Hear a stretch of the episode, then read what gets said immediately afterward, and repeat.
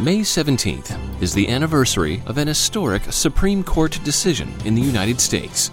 The decision came on a case commonly known as Brown v. Board of Education. The Supreme Court handed down a unanimous 9-0 ruling that overturned nearly 60 years of state-approved segregation in many of America's schools. The name of this case is Oliver L. Brown et al. versus the Board of Education of Topeka, Kansas et al. Basically, Brown v. Board was about challenging the Equal Protection Clause of the Constitution, the validity of it, because African Americans were being forced to attend segregated and oftentimes substandard schools. And if the Equal Protection Clause of the Constitution was, in fact, to be broadly applied to all citizens, then it was illegal to engage in that practice. Cheryl Brown Henderson is the founder of the Brown Foundation for Educational Equity, Excellence, and Research.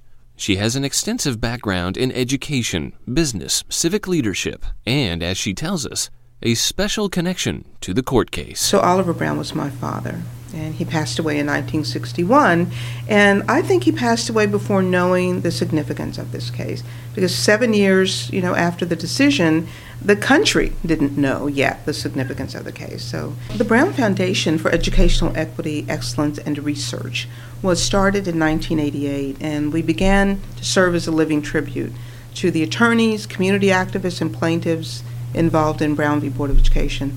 Basically, we wanted to focus on the people, places, and events, because so much of our history had been eclipsed by, the media depiction of Brown v. Board. The Supreme Court's ruling on the case is considered a landmark decision and a turning point in the history of the United States. Before the decision, many American educational systems, which are managed at the state and local levels of government, were racially segregated under the policy known as separate but equal. That policy had previously been endorsed by the United States Supreme Court in the case of Plessy v. Ferguson in 1896.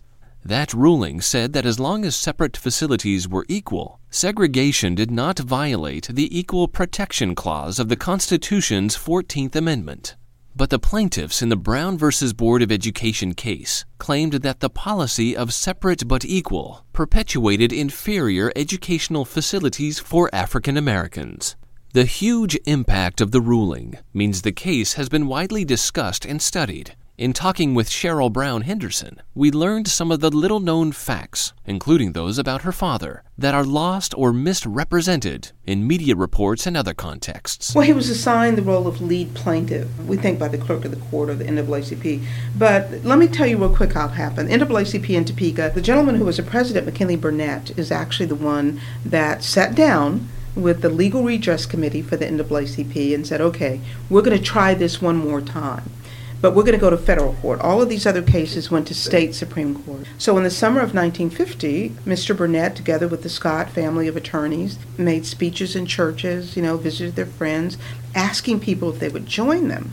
And the first plaintiff in the Topeka case was a woman by the name of Lucinda Todd, because she was the secretary for the NAACP and had an elementary-age child. So by the time they got to our household, Charles Scott was the one that asked my father. He was one of the attorneys, and they had grown up together.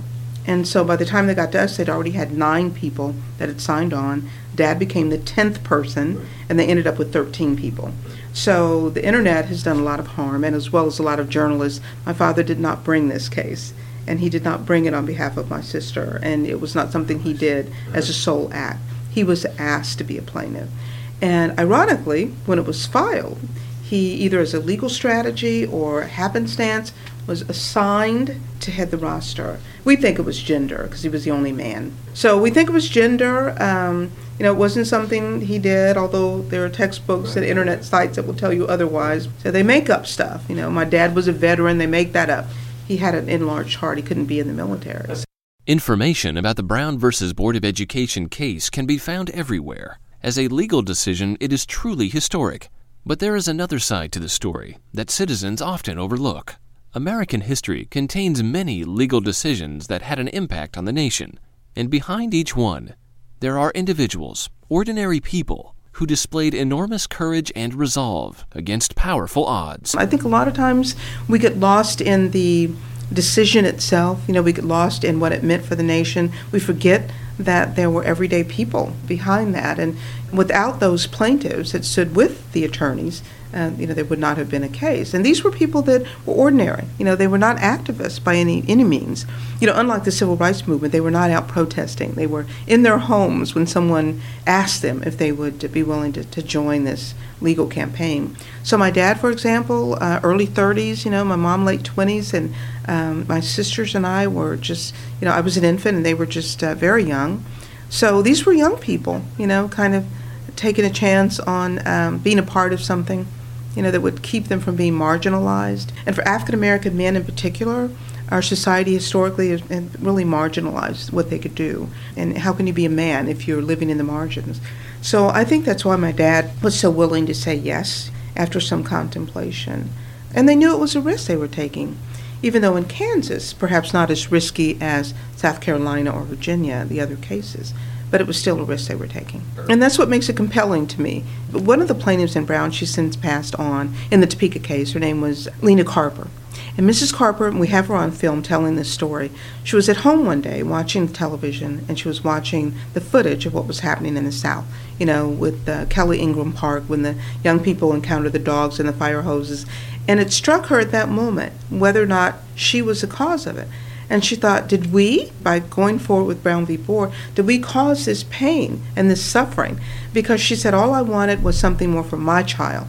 But I had no idea that what I had done as a very selfish act in many ways would have that ripple effect. So she felt very badly about that for a long time, thinking that she had something to do with their suffering.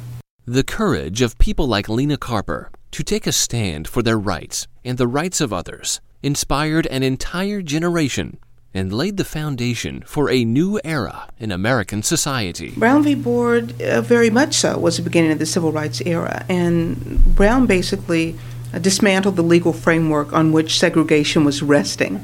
And so once that was dismantled, then it did open the door for the protest movement, for Civil Rights Act of 1964 and all of the things that came after. Because even the protesters had to have a legal right to protest. So, for example, Jack Greenberg, one of the attorneys in Brown, argued on behalf of Martin Luther King to be able to march from Selma to Montgomery. And again, Brown was the foundation of all of that and kind of undergirds everything that came after, even, the disabilities legislation and the women's movement and many others. Many years after the Supreme Court's announcement in May 1954, race relations in America have improved, but more work remains to be done.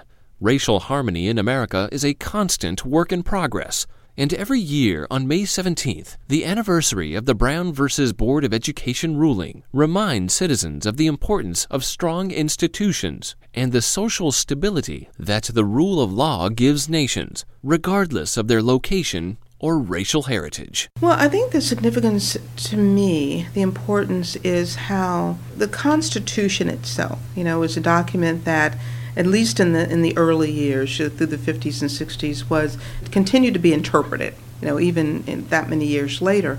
And Brown v. Board was a judicial pivot, a turning point, a milestone, because the Supreme Court finally issued forth a definitive interpretation of the 14th Amendment and its Equal Protection Clause, which means it wasn't simply African Americans that were impacted. Basically, it said that we had certain sovereignty, and that state and local governments could not, just as on an arbitrary basis, whether it was complexion of your skin or the color of your hair, decide that those were rights that were not going to be extended to you. And I think that that's pretty compelling for the world, the fact that our Constitution and our Supreme Court allows interpretation when people have been aggrieved for whatever reason. This podcast is produced by the U.S. Department of State's Bureau of International Information Programs. Links to other Internet sites or opinions expressed should not be considered an endorsement of other content and views.